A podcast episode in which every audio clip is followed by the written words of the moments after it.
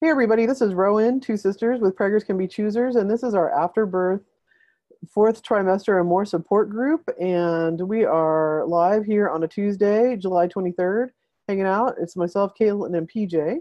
And this is a group that we do every other Tuesday at 11 o'clock. And you can sign up for reminders at preggers.rocks, www.preggers.rocks, for text reminders to grab your headphones and get on over here so we can support each other and love each other up. Today we are going to talk about returning back to work, but instead we were first going to hear about PJ's birth story. So grab your headphones, be wary, we're a little sweary, and also the headphones help filter out background noise. So here we are, and Caitlin, why don't you introduce yourself real quick, and then we'll go to PJ. Hi, I'm Caitlin. I have a four and a half, almost five year old, and a almost two year old who's a complete nightmare and terror right now. And that's me.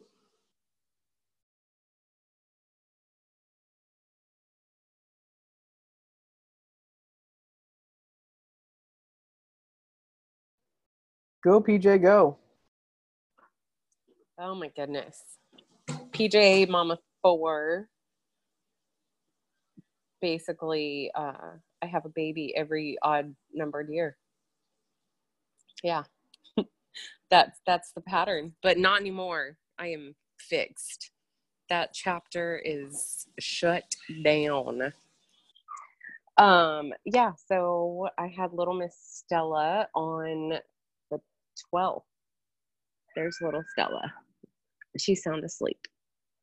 But anyway, uh, it was a crazy, this pregnancy was awful. Like, it was the hardest pregnancy that I've had yet. And uh, I knew I was going to have to be induced. Like, we knew that pretty early on. And then I got cholestasis again. So, like, we had to do it early and after several hospitalizations and false alarms starting at like 33, 34 weeks, um, we finally set the date of induction for the day of my birthday.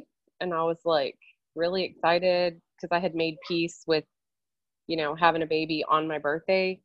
And uh, we went in, and uh, the first thing they told us to do was wait. And like not 30 minutes. Like we showed up at 4:40 in the morning for a 7 a.m. induction, and uh, we didn't get a room till 11 a.m. They almost sent us back home, and I was like, if they send us home, I am climbing on top of the nurses' station. I'm getting an amnio hook, and I'm breaking my own water, and I'm not leaving. And uh, of course, that was you know a little um, over the top, but I was not not having it. Like the option to go home was not an option for me. So anyway, they uh they took us in a room and they were supposed to start with a Cook's balloon. And my doctor didn't show up and so he had a resident come in to place the balloon and she placed a Foley. So that thing fell out in like an hour um and got me dilated to a five and i was like really frustrated and so then my doctor comes in at like 6 p.m and i'm sitting there having my birthday starbucks uh which was like a dragon fruit that gave me highs just fyi so that was fantastic um and he was like you know what? Why don't you order dinner and just like settle down for the night and tomorrow morning we'll start pit at 6 a.m. and then I'll come in before I go to clinic and I'll break your water and then we'll have a baby by lunch. And I was like, all right, cool. So I let my birth team know, right? I like let the photographer know, let my doula know. And um next morning, 6 a.m., they come in, hook me up to pit and my birth team shows up at like 8.30 and we're sitting there waiting for the doctor because he said he'd be there at 8 and 8.30 passes and 9.30 passes and everybody's getting antsy and all i can do is apologize to everyone in the room like for things that are not in my control but i'm still that's just who i am as a person. I felt so guilty that everyone was wasting their time. Um And uh, finally, at 11:45, a resident comes in again uh, to break my water and to start internal monitoring. And but before then, I hadn't had any contractions, and if I did, like I wasn't feeling them. Um, and so she comes in, breaks my water. Uh, on my birth plan, I had specifically said like the second my water's broken, I want an IUPC and a fetal scalp electrode uh, put in because I hate the belly bands. Plus, they're just not accurate. And uh, so she put in the internal monitoring, and within uh, 30 minutes, I started having like really good contractions. Um, but we were still just like BSing and stuff with my birth team. And then um, probably like if I had to guess, because the rest is a blur, but maybe like around 2:30, everything changed. Like there's the big shift that everyone looks for, and um, my birth pattern is to go completely internal. I don't talk to. I stop talking to everyone. I stop laughing, reacting. Like I just um, go inward, and I don't come out of it until after I deliver. And um, I do remember, like at one point, right before, or maybe like at the beginning of transition, uh, I really started missing my dad, and so I like I started crying. I just got really emotional and I put on a song that we played at his funeral and I just had like this really huge emotional release. And right after that, like I started feeling pressure and um then I don't know. This is these details are being filled in from like everybody else that was there, but um I started showing some of the signs and patterns that they had seen with previous babies. And um oh, I was 36 and 6 um when I delivered. And yeah, my mother-in-law and the photographer said, "Oh, she did this last time like she's about to deliver. She we we saw her do this last time." And uh so I like tried to get up at the top of the bed and um, the doctor wasn't there. So they had called him like 30 minutes prior to give him a warning that I was already like getting not pushy, but like I had a lot of pressure. And um, he still wasn't there. And so my doula was already gloved up because like the big, well, it was in my birth plan. Like I said that I wanted her to help catch the baby so she was like sitting at the edge of the bed, gloved up and like ready to go. And um, I like lifted my butt up and farted, as you do, you know, when you're birthing. And everyone thought like, oh, that's it. And I farted, and they were like, false alarm. And then her head popped out. I also don't make any noise when I have babies. So there was no warning. And so my doula caught her head and then um, she saw that there was a nuchal cord and so the nurse of course like is screaming for everyone to get in the room because the doctor's not there and there's no resident available um, and so this flood of nurses and nicu team come running in the room and uh, the nurse got you know like took off the the cord and then another nurse delivered her body and that was it. She was out. And so, yeah, induction or the water breaking was at 11:45 and she was born at 3:13, 3:15, something like that. I don't know. And um, she uh, her APGARs were an 8-9. So she was like hot pink when she came out. Um, and everything was seemingly fine. Uh, they gave like put her on my chest and everything. And then they came in to do the um, ever so fun fundal massage. And um, they noticed that there was a lot of bleeding. And like we had talked about a plan to control my bleeding ahead of time because I was so severely anemic. And it included like this ice bath that my doctor is known for, like where they dump buckets of ice on you after delivery and uh, sorry about that. Um, and Pitocin for six hours, and Cytotec possibly. And so, anyway, um, she starts pushing, and like I see that she's her the look on her face is not uh, a happy one, and so she's like, "Well, I'm going to come back and check you, basically every 15 minutes, um, for the next hour." And like every time she came, there was more and more blood, and so finally, after an hour and a half, sorry, there's gnats or something. Uh, it was determined um, that I had already at that point lost over 500, um, whatever it is that they measure in of blood. And by hour two, it was over 800. Um, and so it wasn't until hour two that they called it a hemorrhage. And so they popped me with some methergine, and I wasn't allowed to get out of bed or anything. Um, but I was really surprised that they didn't do any of the other measures that we had talked about. Um, and my hemoglobin dropped a point and a half from delivery to that night. Um, and the methergine was popped in my leg, like it was a shot. It didn't feel good.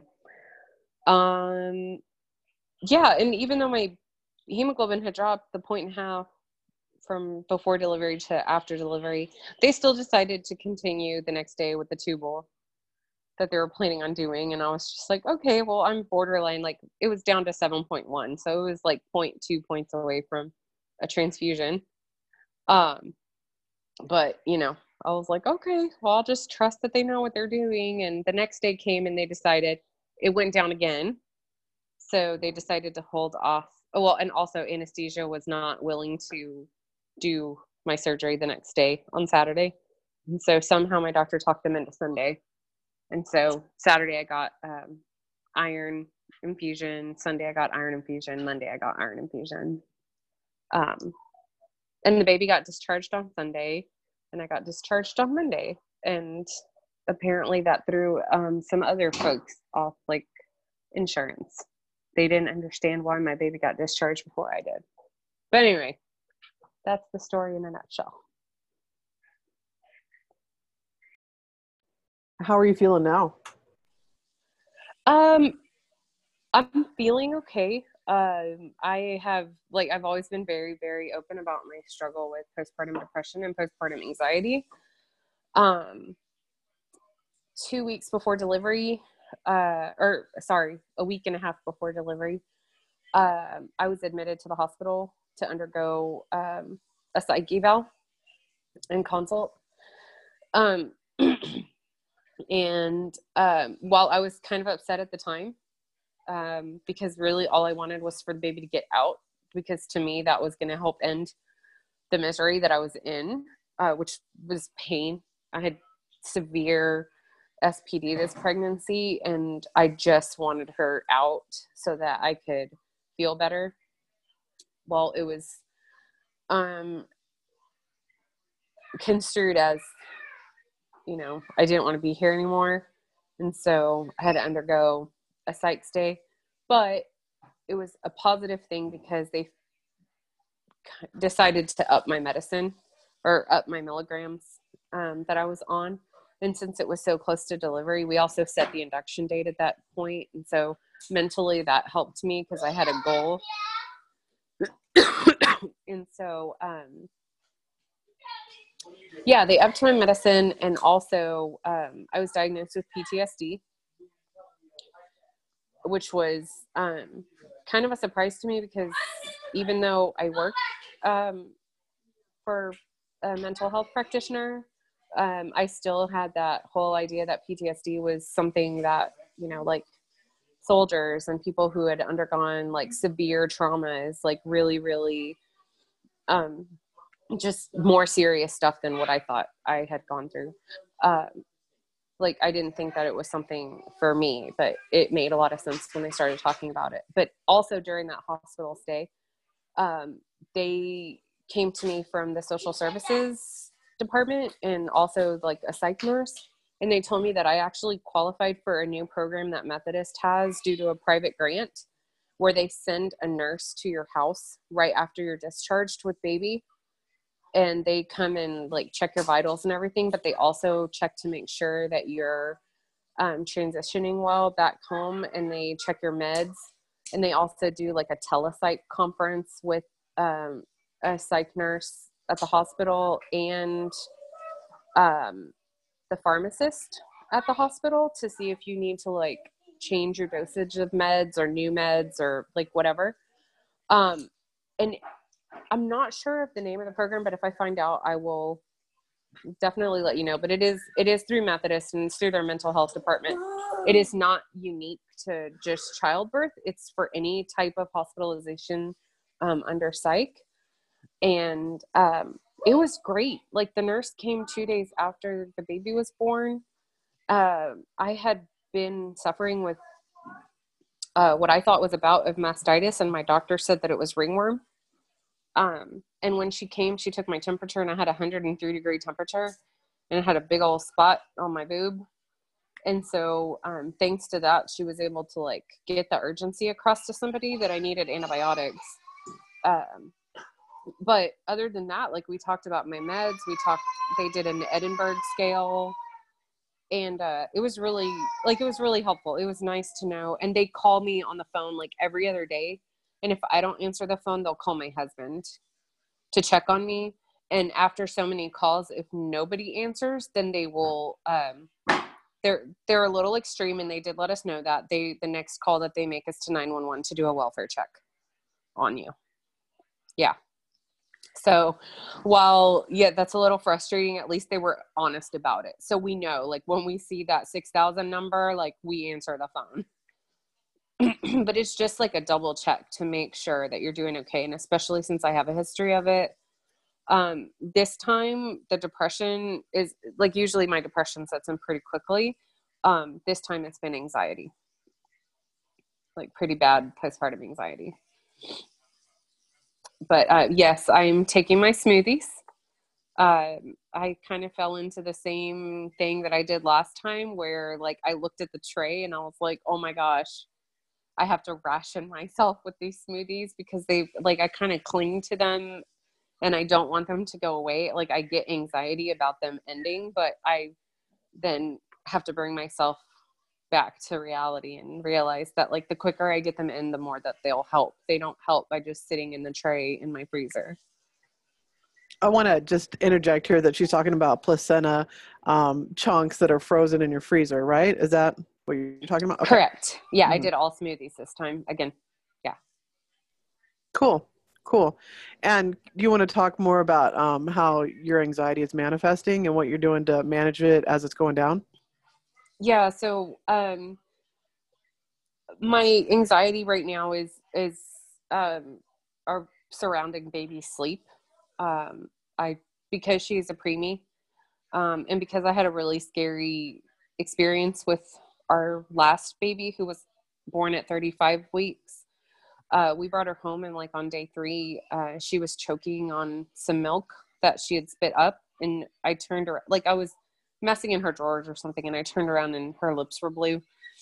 And um for like a month after that, I would only sleep if she was on my chest. And so uh with this baby, like she's been fine. Like I've rationally had no reason to really suspect that like anything like that's gonna happen. But because she's premature, I'm um I won't sleep unless she is with my husband or with me but then even with me i worry that i'm gonna like smother her while she's eating or she'll roll off the bed and like hit her head or something. And so um and then also in the car like i worry because i can't see her when i'm in the front seat and i don't have the option to get in the back seat because we have four kids and we have four seats in the back.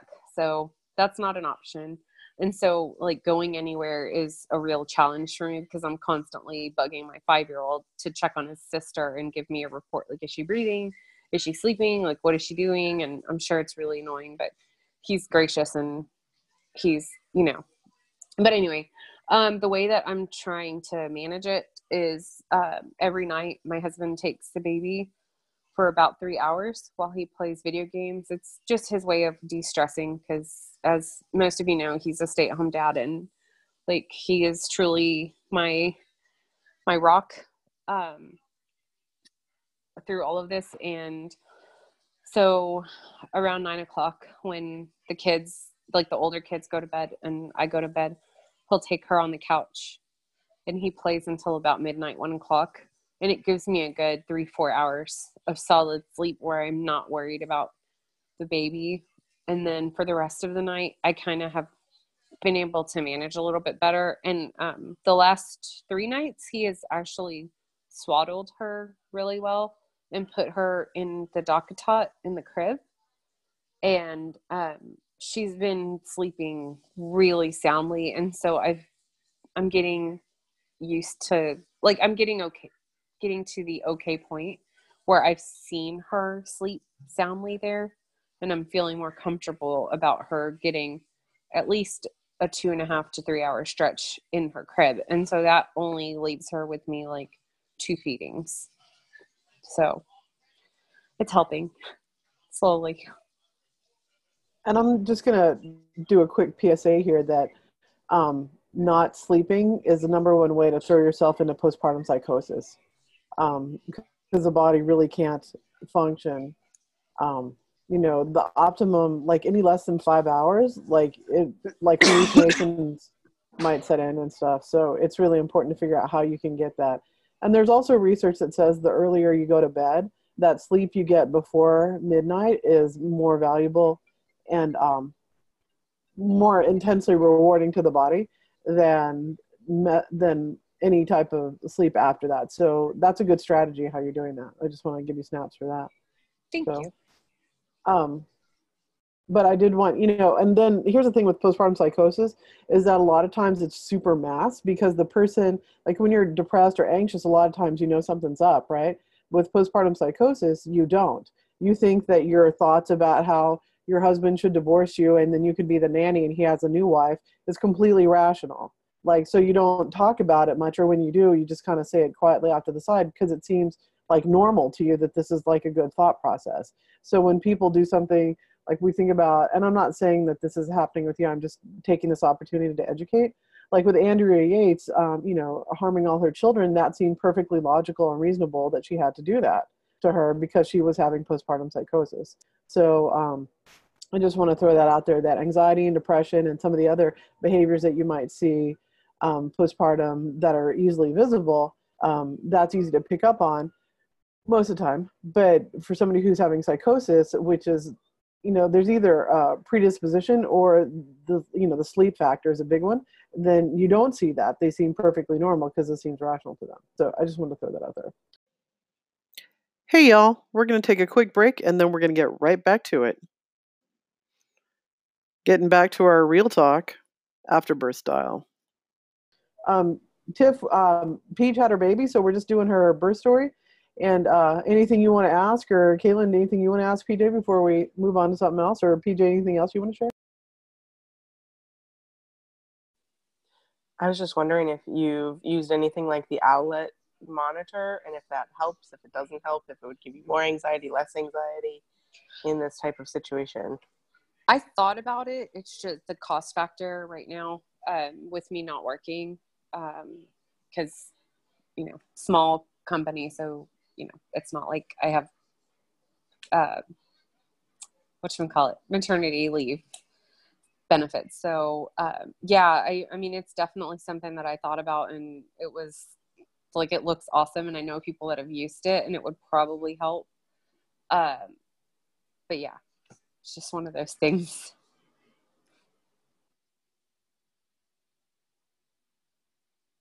Hate that that's a factor. That the cost is the factor, and that yeah, you know, like know. that it because it, it you know anyway hashtag fundraising effort for an Owlet just because if it would give you any peace of mind in, in the car in the you know so that you could get your sleep so that it's I think that would be really important. So maybe we can find a way to make this happen. Yeah. That would be awesome because I think it's Like, I mean, especially the car. I didn't think the car was going to be the bigger factor. I mean, the sleep, I think now that we've kind of cracked the getting the good three, four hour stretch before midnight, like Rowan said, um, it, it has helped. Like, I've noticed that. But the car is just like, I am not a person who likes to stay home, but the thought of going somewhere right now is terrifying because I can't see her. Can you ask the program if that would be something that they could help fund that you can get from the hospital or something? Is I might. that a Um, possible option? Yeah, I can definitely call the social worker and ask her. Like, I've got um, her information in a folder somewhere. I need to locate that folder. Because I figure if the hospital will rent breast pumps, maybe they'll re- do something like that with this program that might help long term Yeah, in this and I think respect. I think it's also the heat. You know, that's like my other big thing is like it's so hot and the van doesn't really have like it doesn't have the vents on the top. And I worry Mhm. about that. And then my mom does not help my anxiety at all, which I know that's something that can be controlled. And yesterday she was like, I saw a news story about a baby that died in the car, so don't forget your baby. And I'm like, oh my gosh. Like. I don't need that. but yeah, good idea. Thank you. I will ask. Tiff, you have anything you want to share or ask or check in with?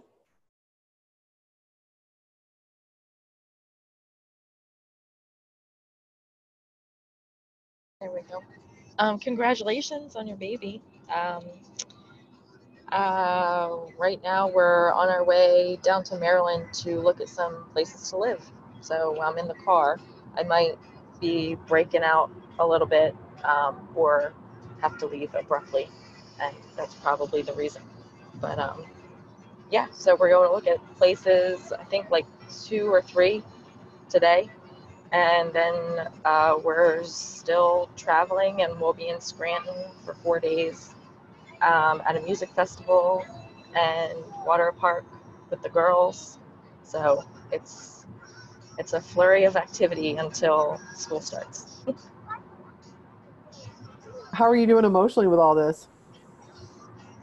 Um, pretty good everybody's kind of just been you know excited to do all the fun summer things and um, I think what I'm mostly concerned about is just finding a place to live that's within budget and has a good school because Lily's going to be starting kindergarten. Um, and Barry flies back to Houston on the 31st to load up a moving van and drive it all back to Pennsylvania. Um, so we are kind of on the lookout for a driving buddy, somebody that it has the time and the capacity to be his friend in the van so that he can also get some rest and help drive. Because for right now, it's just him. Might take an extra couple days or what have you, but um, I'd rather somebody else with him, and um, it can't be me. So we're kind of just putting our feelers out there today and uh, seeing who can help. Wait a minute. I saw a show on this where you can like transport people, not just stuff, you know, and like people who wanted to ride share or whatever. So I wonder, I forget what it was. Dr. B would know. Um, so maybe ask her on social media. But there used to be this show that I remember watching with her, and like somebody needed a ride from one place to another, and that's how they like earned some gas money was like, you know, so if somebody needed a ride from Houston to like halfway there or something, that's something. I don't know. We're just creatively thinking. And even like I remember I've been on road trips before with like the most irritating people in the whole entire world and I would just have them sit in the front seat and like just irritate the snot out of me the whole way there and I stayed awake and we made great time, let me tell you. So just a thought it might be less keeping him company but also earning some gas cash. Who knows? So Yes, I forgot about that. Look on like Craigslist rideshare, like rideshare boards. Yeah, and Well, but I thought there was a, special app for it too. Dr. Blythe would remember. I don't remember it. She tracks us up. Okay. But you know, like let's think outside the box here, right? Okay. All right, just saying. Yeah. All right. Okay. Um, and we're doing pretty well with like Rascals Memorial. We have a little um, table set up near our beds, and it it hasn't been affecting Lily as much. And I think it's because she's in a familiar place, and we're pretty busy, so she hasn't been too sad about it. But I think that also having that little space with a memorial with his picture and his dish and all that has also been helpful. Got it. we're doing good. Cool. Well, let's focus on PJ for another hot minute here, and like, what are things that you guys did? Because Tiff, I know that you've struggled in and out with PPD, um, and Caitlin, I don't think quite as much you, but also at the same time, I could be wrong. So, what are things that you guys have done, or with perinatal anxiety or postpartum anxiety? Anything that you could share that might support PJ in this moment?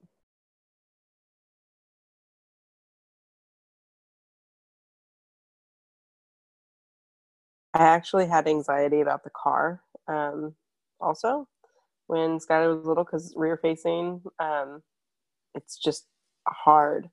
Um, and so I didn't with Skylar because I was like forcing myself. I was not um, recognizing it. But with Atlas, with my second baby, I just bought us one of those little mirrors that like attaches to the headrest, and so that I can just look at him through the rear view mirror you know that i can find a way to look at him and see him and that has helped a lot um you know it's like a $12 mirror but something so simple like that was actually helpful um yeah and then i don't know there's um because i struggled with postpartum depression more but i think it was also coupled by all of the other shitstorm things that happened in my life at the same time. So I it's hard for me to discern what was what and like because it just was all together. So it's hard to say what belonged specifically because of postpartum and the baby versus was this coming from some other part of my life.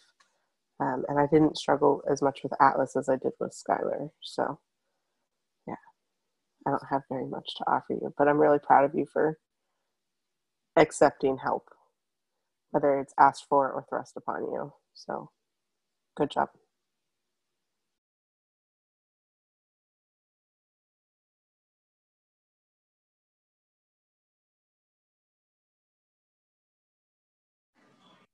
Thank you, Rowan, for saying that. Because I told my husband, I was like, I don't really want to jump on, but it's because I don't want to that I need to. So, for those of you who are listening to this later as a podcast, we have a chat box on the side. Um, we can see each other live face to face, which is good. Um, that's part of the Zoom platform is we can see each other's face. But I save the audio and use it for the podcast. And so we have a chat box off to the side. And so occasionally, if somebody's telling a story, I'll prompt something. So one of the things I just prompted PJ was that I'm very grateful and proud for her showing up today. So that's um, in itself just showing up. And even if you don't know us and you want to join us live, like we want to know you. So we encourage you always to, if you had, just had a baby, share your birth story and then um, let's talk about it. So, all right. So Tiff, what do you got? Any hot tips or not hot tips for Peach? Um, also, just the shout out for showing up because when I was having a hard time, same kind of situation where it was like I knew that it was happening. Kind of didn't want to, but then I did, and I felt so much better. And um, it really did help me, you know. And I feel like it would help me that day, but then it would last for a couple of days because I knew that there were other people out there supporting me, other people who cared about me and wanted to help. And um, the other thing with what PJ was saying about her mom, like relaying the story about an article, I don't know the best way to let people know that there's helpful help and then there's not helpful help. And that would be the not helpful help. I don't know what, how how to let people know that or you know even just reading or hearing stories on the radio or whatever whatever it is to stay away from the not helpful help because that can send you down a spiral that is completely unnecessary.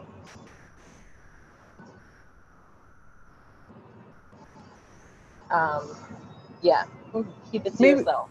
maybe that's part of like training people how you want to be treated and i know like you know peach i know your mom's um a little bit older but like at some point like having that boundary of like what did you think how did you think this was going to help me? Well i just want you to remember that you have i'm like listen lady i have you know perinatal anxiety. Of course i remember. I obsess about it. I got this extra $12 mirror that i have here just so i can look at my baby's face. You know like like I, i've got it and that is not helping me. And I don't really care if your mom thinks um, that you're a bitch because I don't really care about your mom. I care about you, PJ. So like, I can, you know, I have friends, so I always say that. So anyway, setting those boundaries and that type of thing is important. Okay, what? Oh, I was gonna say like I tr- I tried. I think I shared with you at like one of our sessions that um she had been telling me like since the day I found out that I was pregnant with this baby, which was first of all a huge surprise to us. Like you know we weren't supposed to be able to get pregnant. Um, the entire pregnancy she spent telling me, "Well, I sure do hope that this baby isn't like my fourth baby because my fourth baby died at childbirth. I sure hope that this baby doesn't die when you have her and blah, blah I mean just like things like that the entire time or she saw a story about um, a family that came from Mexico because their newborn had meningitis. I sure hope your baby doesn't get meningitis and die. And I was just like, oh my gosh. So the anxiety of that, the entire pregnancy, like, and then the cholestasis on top of it. And I had been to the ER like three weeks ago or a month ago now. And the doctor on call there was like, well, cholestasis, like, you know, stillbirth, that's 37 weeks. And I was just like, oh, like, oh my gosh. And then when my doctor said, we're going to induce at 36 and 6, I'm like, I have one day to have this baby. Right? I know better. I know these things. Rational PJ knows this. But uh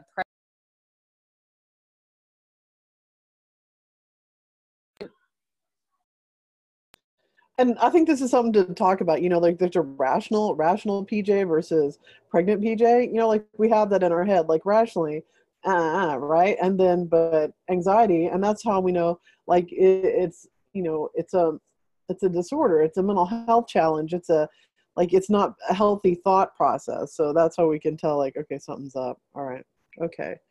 So, um, and your mom will probably consider keep telling you stuff like that. So you either have to kill her, or we have to um, learn a way to like set strong boundaries. So if she doesn't tell you that stuff, or mitigate it internally, so that when she tells you stuff, you're like, okay, mom, whatever, and keep rolling. So.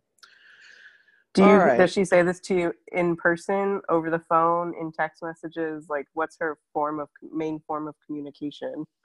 over the phone because I don't I try to stay away from a lot of in-person um meetings just because I don't feel comfortable in her space. And she's paralyzed from the waist down so she's home. So whenever we want to see her we go to her house. But you know since that was her and my dad's house like i just i still have a really hard time um, going there.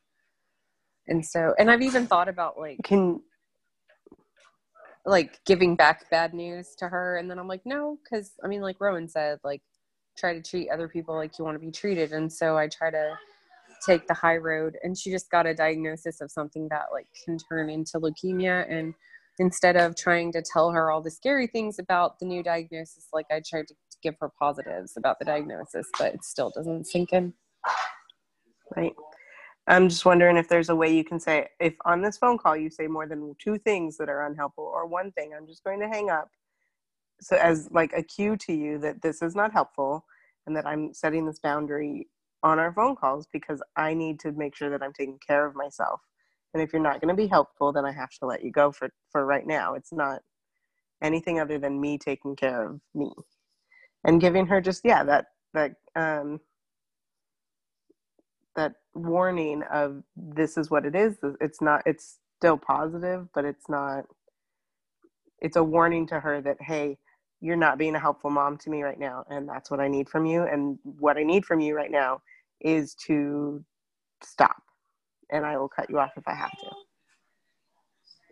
I need to learn how to be that upfront with her and right now i'm i'm very much a um i think it's because i'm still like just afraid of her but if it really really bothers me like she tried to invite herself to my birth which was a, a huge no. She's no. Like that's yeah. So i told my sisters and my sisters told her because my sisters they're 60 they do they don't give two shits about telling her like hey buzz off. Like you're not going. Um so now like my quote unquote healthy boundary is to just not answer the phone. If i don't feel like i'm in a good emotional or you know good headspace then i just ignore the call. And i don't talk to her until i at least have the mental fortitude to potentially hear something that may or may not upset me. But i just maybe it is because i haven't set that boundary. And my oldest sister has told me like you just have to be firm with her but with with them it seems to work. But with me she starts crying and i get this huge guilt trip. You never spoke to your dad like this and i just want to be your best friend like your dad was and yeah it's it's hard. As someone with a parent who i have officially cut out of my life forever um, I just had to keep pushing the boundary. So I'm really glad you have some boundary in place, but it's okay to reevaluate if you want to move the boundary. And just little steps is okay. So just keep reevaluating and deciding if this is where you want to keep your boundary or keep pushing it. Push it a little bit further, you know. Hanging up on someone's never a great feeling, but if it then you can also say I'm not going to answer the next phone call and then you won't hear the crying about it or the you know you might have some guilt but it, you won't be hearing the other end of you'll know she's crying but not hearing it can trigger the point that okay now i can like focus on what i need to focus on anyway just keep keep looking at your boundary and deciding if you want to change it Yep. All the snaps to Caitlin on that one. And really, Peach, it's up to you to teach people how you want to be treated. So we want that for you. We want you to have a good postpartum. Let's end on a high note here. This kid, this last kid. Um, Tiffany, you didn't hear this part, but uh, Peach got her tubes tied. Number four is the last one here, so yeah. All right, my loves, we're at 11:46. We never got to talking about going back to work, so I guess that'll be what we're talking about next week or in two weeks. And um, and this is a good crew to talk about it. So I hope everybody comes in two weeks. Um, what else did I want to say? Oh, um, last week I did uh, choosers recording on folks with miscarriages. So um, a woman locally was really under supported with miscarriage work. So um, I started taking a class with her. Like we both signed up for this class together. She was a local doula, and so then I also interviewed her about miscarriage. So that's available and that's both as a podcast here on Anchor and then also at um, it's on the YouTube channel, which is just Preggers Can Be Choosers, Can C A N Be Choosers. So that's been getting a lot of um, action. And then check this out, my assistant Mary, her husband is like a Star Wars fanatic, and I like hate Star Wars and Star Trek and NASA and anything about any of that except for the movie Contact because it had Jodie Foster, who's also gay. So uh, I just um, and there's some other movie that had Matthew McConaughey in it that also was about space and astrophysics. But other than that, I I, I didn't catch what you were saying, Caitlin. So um, anyway, so that's the show. So uh, God, now I'm all distracted because we're all laughing as we look at each other. This is a problem when you can see each other. We're all laughing. Oh, Interstellar. Yeah, that was good. Uh huh. So, um, yeah, that's the only kind of space movies I watch. So when I went to the McDonald Observatory and got a new Saturn, my new favorite planet, got a tattoo at Meetup in Marfa. Oh my gosh, Tiffany. Okay, let me tell this real quick if Lenny Kravitz was in Star Wars, I would 100% watch it because I love Lenny Kravitz. PJ knows this. But Tiffany and I met because we're both hoopers and we do this event called Hottie Hoop Camp together. And this year we met up in Marfa. And so somehow we decided we would go to the Star Party, which is at the McDonald Observatory, right? And so, like, my girls, we get blinged. So, like, people have, you know, galaxies painted on their face and, like, um, Amy from Canada had a rainbow tutu. Like it was like over the top. Everybody looked fabulous. There were stars, there was glitter, there was extra like somebody had a doingle thing with like planets up here on their headband. It was fabulous. Everybody looked great. And there was 12 of us, right? I think I looked the least like fabulous out of everybody. So we go and then it's pitch dark out there and, and they at one point say um, you know the show was kind of over and people were going to look in um, these telescopes, which I did not care. There were two cars of us, and the car I was in like did not care about the telescopes. We were just like laying on our backs in this like kind of amphitheater, looking up at the stars and stuff. So my friends who know I hate space egg me on to go ask this guy if there's um like the guy who like gave the tour, the planetarium tour, except it was outside. He goes uh with a pointer. It was very crazy. Um, and I was asking if there were signs of life, life on other planets. This is not a ludicrous question, okay? So I'm asking this question, and he had a couple of premises wrong. One, he starts telling me that he hasn't seen life come to this planet, and I was like, that wasn't my question, dude. My question is, have you, you know, with all these telescopes, have you seen anything? And so then he said something about oxygen, that oxygen oxidizes or um, like it forms with other elements and, and gets burned through pretty quickly. So if there were planets with um, that could hold life, we would see like replenishing um, oxygen and high levels of oxygen that got replenished. And I was like, oh, that's pretty good. Um, but I and I was started to say there's a flaw in your premise here that you're thinking that all life uses oxygen. We don't know what pl- life on other planets uses, right? That was pretty linear thinking. But why, when I'm fixing to say this, I hear my friends go, fuck off, and like start yelling. And I'm like, what is happening? Because there weren't that many people there. Like, you know, there were like 500 people to start with there's probably like 30 people remaining, 12 of which are my friends. Well, maybe like eight because those other four were off being nerds looking at like stuff in the whatever. Like Sean and um, Kelsey, Julie, and somebody else was looking through the microscope. So the rest of us, we did not care about this. And so, um, oh, Nicole Garrett. Okay. So they're all looking. Okay. So then like what happened was some people were like did you see those people? I took so i took some pictures especially that one bitch wearing the um, rainbow tutu or whatever. So guess what? That was my friend amy from canada. So i have this one friend named nicole who's kind of small and she goes um, we call her glitter. So glitter was like we can hear you! Because it was so dark they didn't know that we were like there and they talking about us and they're like oh, oh sorry. And nicole's like you're not sorry but you are sorry. And was like totally like yelling at him and then right about that time um amy started yelling fuck off and all this stuff. So then it's like this barrage and i was like okay well that's enough talking about planets on other you know life on other planets because i'm over here see what's going down and so then this guy's still talking to me the guy who worked there he's like oh you and your friends really like to get attention or something and i was like you know what, dude? This is called a star party, not star wear your free NPR T-shirt and tan, you know, um, cargo shorts and chacos party. All right. And so, like, a lot of the people were like, "Oh, you guys look great," and some people were like, you know, but like whatever. They were all wearing like tan. It was so boring. So the star party, we looked great, and of course, you know, and there was like this dust up.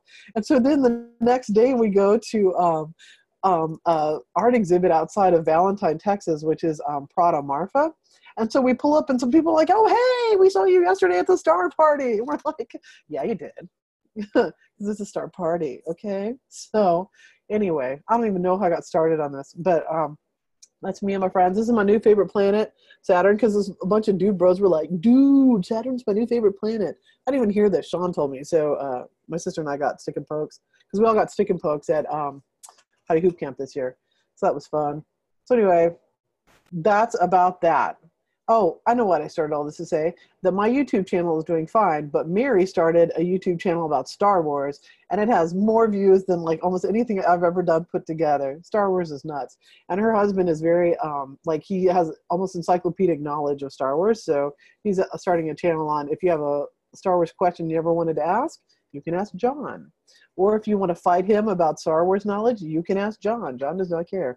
But Mary's in there, and she's looking really cute. So she's my uh, assistant and uh, buddy, and I just wanted to share that. So, all that to say, I guess in two weeks we will be uh, talking about going back to work, um, unless there's something else or somebody else has a baby and we want to talk about it. And I think that's it for right now. Anything else somebody wants to say before we unmute ourselves, or just unmute yourself and say whatever you want to say, and then we'll say that we love each other.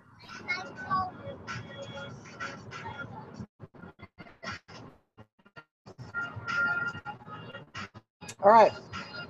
Anybody want to say anything? Am I hosting next time too? Still, August second. I think so. I don't remember why, but I think you are. Okay.